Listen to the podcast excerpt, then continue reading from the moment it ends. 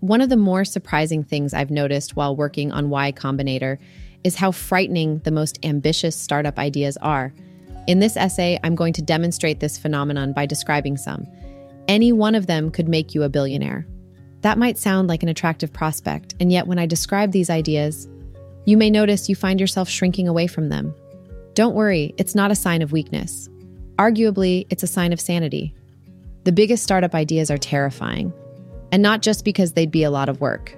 The biggest ideas seem to threaten your identity. You wonder if you'd have enough ambition to carry them through.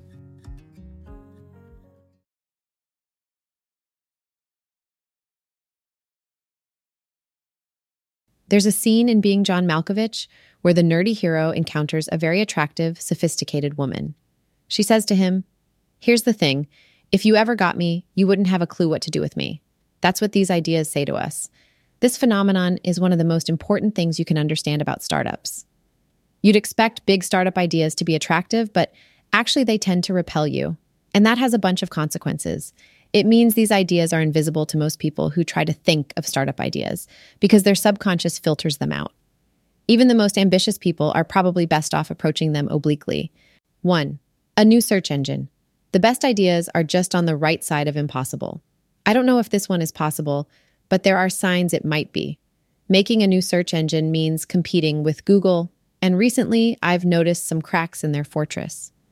The point when it became clear to me that Microsoft had lost their way was when they decided to get into the search business. That was not a natural move for Microsoft. They did it because they were afraid of Google, and Google was in the search business. But this meant A, Google was now setting Microsoft's agenda, and B, Microsoft's agenda consisted of stuff they weren't good at Microsoft, Google, Google, Facebook. That does not by itself mean there's room for a new search engine, but lately, when using Google search, I've found myself nostalgic for the old days, when Google was true to its own slightly aspy self. Google used to give me a page of the right answers, fast, with no clutter. Now the results seem inspired by the Scientologist principle that what's true is what's true for you, and the pages don't have the clean, sparse feel they used to. Google search results used to look like the output of a Unix utility, now, if I accidentally put the cursor in the wrong place, anything might happen. The way to win here is to build the search engine all the hackers use. A search engine whose users consisted of the top 10,000 hackers, and no one else would be in a very powerful position despite its small size, just as Google was when it was that search engine. And for the first time in over a decade, the idea of switching seems thinkable to me. Since anyone capable of starting this company is one of those 10,000 hackers, the route is at least straightforward. Make the search engine you yourself want. Feel free to make it excessively hackerish. Make it really good for code search, for example. Would you like search queries to be Turing complete? Anything that gets you those 10,000 users is ipso facto good.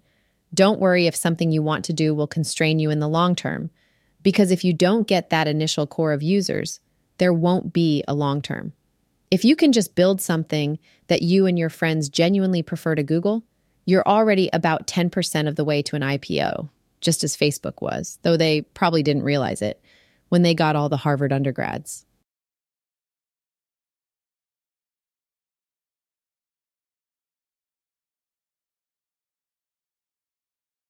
Two, replace email.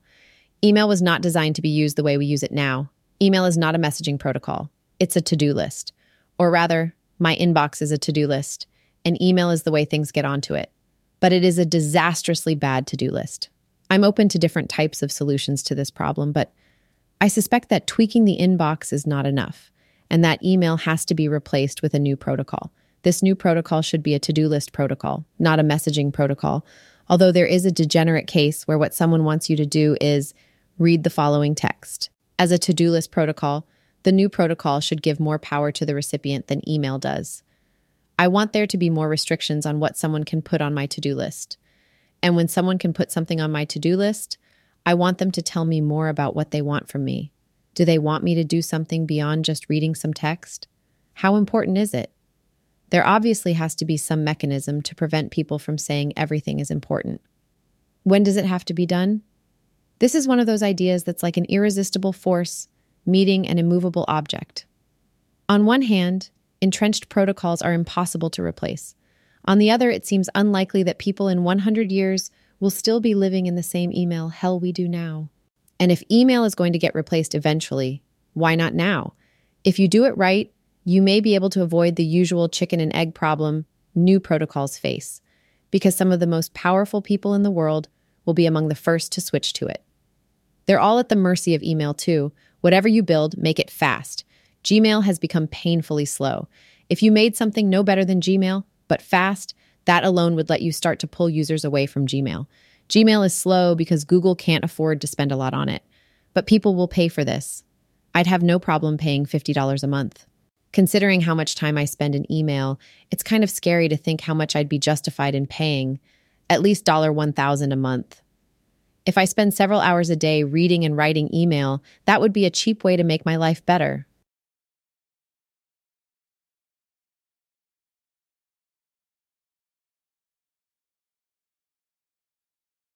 Three, replace universities. People are all over this idea lately, and I think they're onto something. I'm reluctant to suggest that an institution that's been around for a millennium is finished just because of some mistakes they made in the last few decades, but certainly in the last few decades, U.S. universities seem to have been headed down the wrong path. One could do a lot better for a lot less money. I don't think universities will disappear. They won't be replaced wholesale. They'll just lose the de facto monopoly on certain types of learning that they once had. There will be many different ways to learn different things, and some may look quite different from universities. Y Combinator itself is arguably one of them. Learning is such a big problem that changing the way people do it will have a wave of secondary effects. For example, the name of the university one went to is treated by a lot of people, correctly or not, as a credential in its own right. If learning breaks up into many little pieces, credentialing may separate from it. There may even need to be replacements for campus social life, and oddly enough, YC even has aspects of that. You could replace high schools too, but there you face bureaucratic obstacles that would slow down a startup. Universities seem the place to start. 4. Internet drama. Hollywood has been slow to embrace the internet. That was a mistake because I think we can now call a winner in the race between delivery mechanisms, and it is the internet, not cable. A lot of the reason is the horribleness of cable clients, also known as TVs. Our family didn't wait for Apple TV. We hated our last TV so much that a few months ago, we replaced it with an iMac bolted to the wall. It's a little inconvenient to control it with a wireless mouse, but the overall experience is much better than the nightmare UI we had to deal with before. Some of the attention people currently devote to watching movies and TV can be stolen by things that seem completely unrelated, like social networking apps. More can be stolen by things that are a little more closely related, like games. But there will probably always remain some residual demand for conventional drama, where you sit passively and watch as a plot happens. So, how do you deliver drama via the internet? Whatever you make will have to be on a larger scale than YouTube clips. When people sit down to watch a show, they want to know what they're going to get, either part of a series with familiar characters or a single longer movie whose basic premise they know in advance. There are two ways delivery and payment could play out. Either some company like Netflix or Apple will be the app store for entertainment, and you'll reach audiences through them. Or the would be app stores will be too overreaching or too technically inflexible, and companies will arise to supply payment and streaming a la carte to the producers of drama. If that's the way things play out, there will also be a need for such infrastructure companies.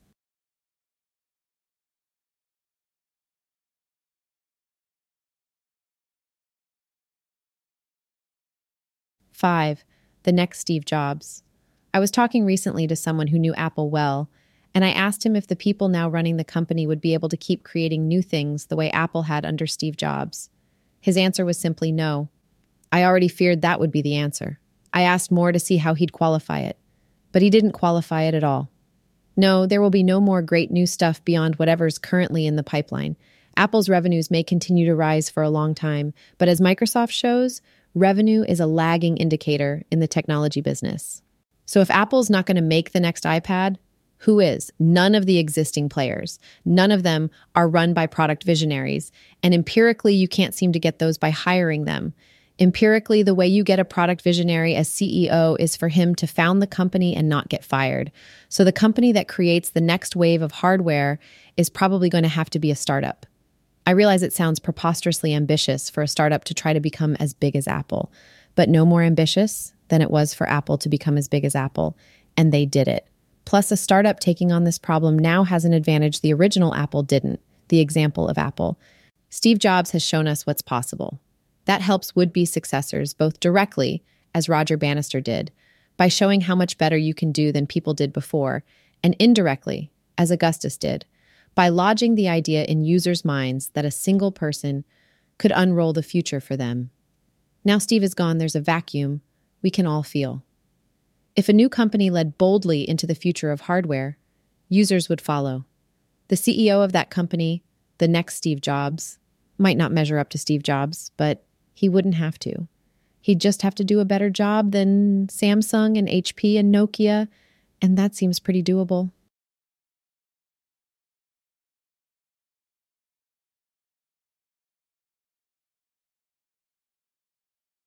Six, bring back Moore's Law. The last 10 years have reminded us what Moore's Law actually says. Till about 2002, you could safely misinterpret it as promising that clock speeds would double every 18 months. Actually, what it says is that circuit densities will double every 18 months. It used to seem pedantic to point that out. Not anymore. Intel can no longer give us faster CPUs, just more of them.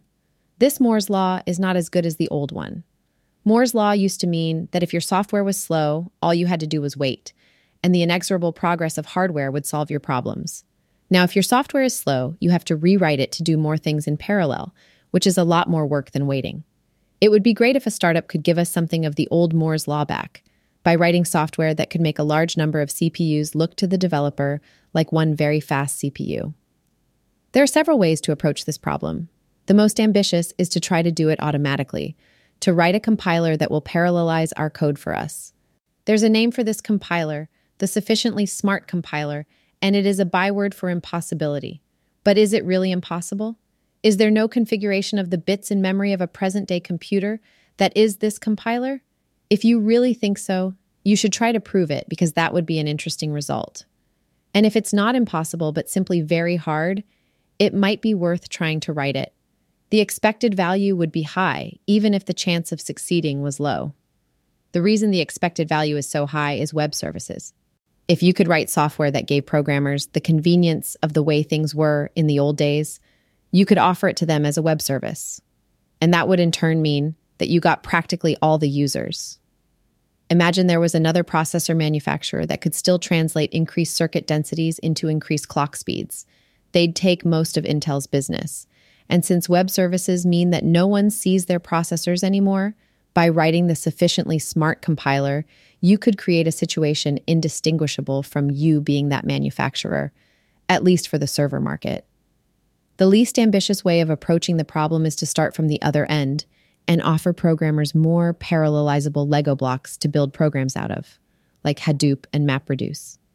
Then the programmer still does much of the work of optimization. There's an intriguing middle ground where you build a semi automatic weapon where there's a human in the loop. You make something that looks to the user like the sufficiently smart compiler, but inside has people using highly developed optimization tools to find and eliminate bottlenecks in users' programs. These people might be your employees, or you might create a marketplace for optimization.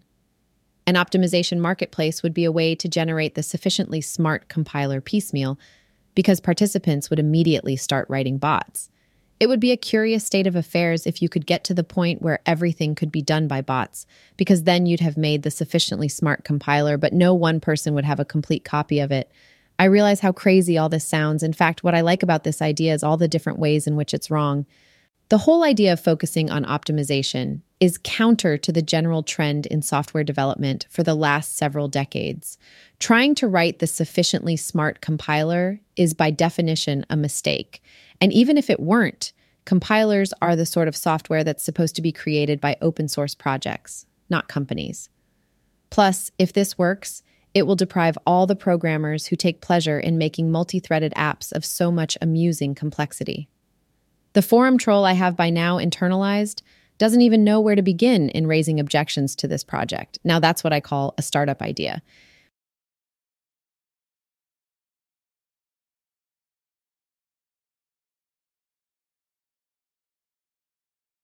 Seven, ongoing diagnosis. But wait, here's another that could face even greater resistance ongoing automatic medical diagnosis. One of my tricks for generating startup ideas is to imagine the ways in which will seem backward to future generations. And I'm pretty sure that to people 50 or 100 years in the future, it will seem barbaric that people in our era waited till they had symptoms to be diagnosed with conditions like heart disease and cancer. For example, in 2004, Bill Clinton found he was feeling short of breath. Doctors discovered that several of his arteries were over 90% blocked, and three days later, he had a quadruple bypass. It seems reasonable to assume Bill Clinton has the best medical care available. And yet, even he had to wait till his arteries were over 90% blocked to learn that the number was over 90%. Surely, at some point in the future, we'll know these numbers the way we now know something like our weight. Ditto for cancer. It will seem preposterous to future generations that we wait till patients have physical symptoms to be diagnosed with cancer.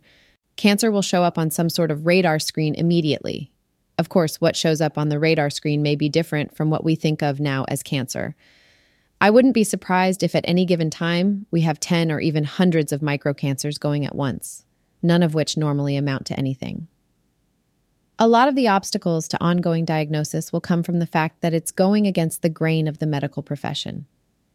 The way medicine has always worked is that patients come to doctors with problems, and the doctors figure out what's wrong. A lot of doctors don't like the idea of going on the medical equivalent of what lawyers call a fishing expedition, where you go looking for problems without knowing what you're looking for. They call the things that get discovered this way incidentalomas, and they are something of a nuisance. For example, a friend of mine once had her brain scanned as part of a study. She was horrified when the doctors running the study discovered what appeared to be a large tumor.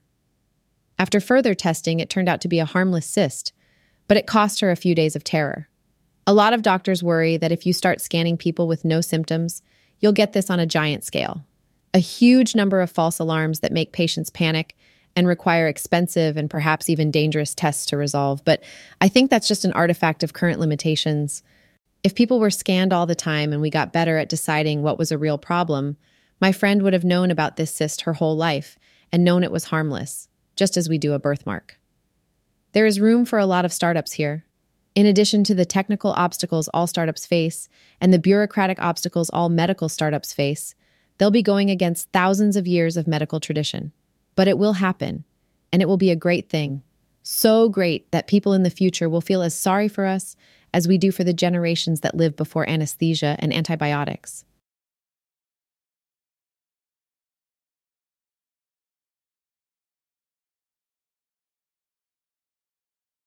Tactics. Let me conclude with some tactical advice. If you want to take on a problem as big as the ones I've discussed, don't make a direct frontal attack on it. Don't say, for example, that you're going to replace email. If you do that, you raise too many expectations. Your employees and investors will constantly be asking, Are we there yet? And you'll have an army of haters waiting to see you fail. Just say you're building to do list software. That sounds harmless. People can notice you've replaced email when it's a fait accompli. Empirically, the way to do really big things seems to be to start with deceptively small things. Want to dominate microcomputer software? Start by writing a basic interpreter for a machine with a few thousand users. Want to make the universal website? Start by building a site for Harvard undergrads to stalk one another. Empirically, it's not just for other people that you need to start small. You need to for your own sake. Neither Bill Gates nor Mark Zuckerberg knew at first how big their companies were going to get. All they knew was that they were onto something. Maybe it's a bad idea to have really big ambitions initially, because the bigger your ambition, the longer it's going to take, and the further you project into the future, the more likely you'll get it wrong.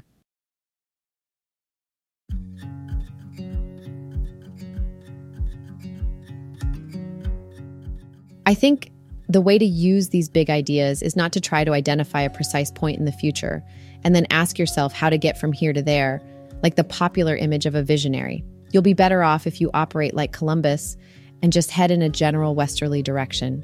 Don't try to construct the future like a building because your current blueprint is almost certainly mistaken. Start with something you know works, and when you expand, expand westward. The popular image of the visionary is someone with a clear view of the future, but empirically, it may be better to have a blurry one.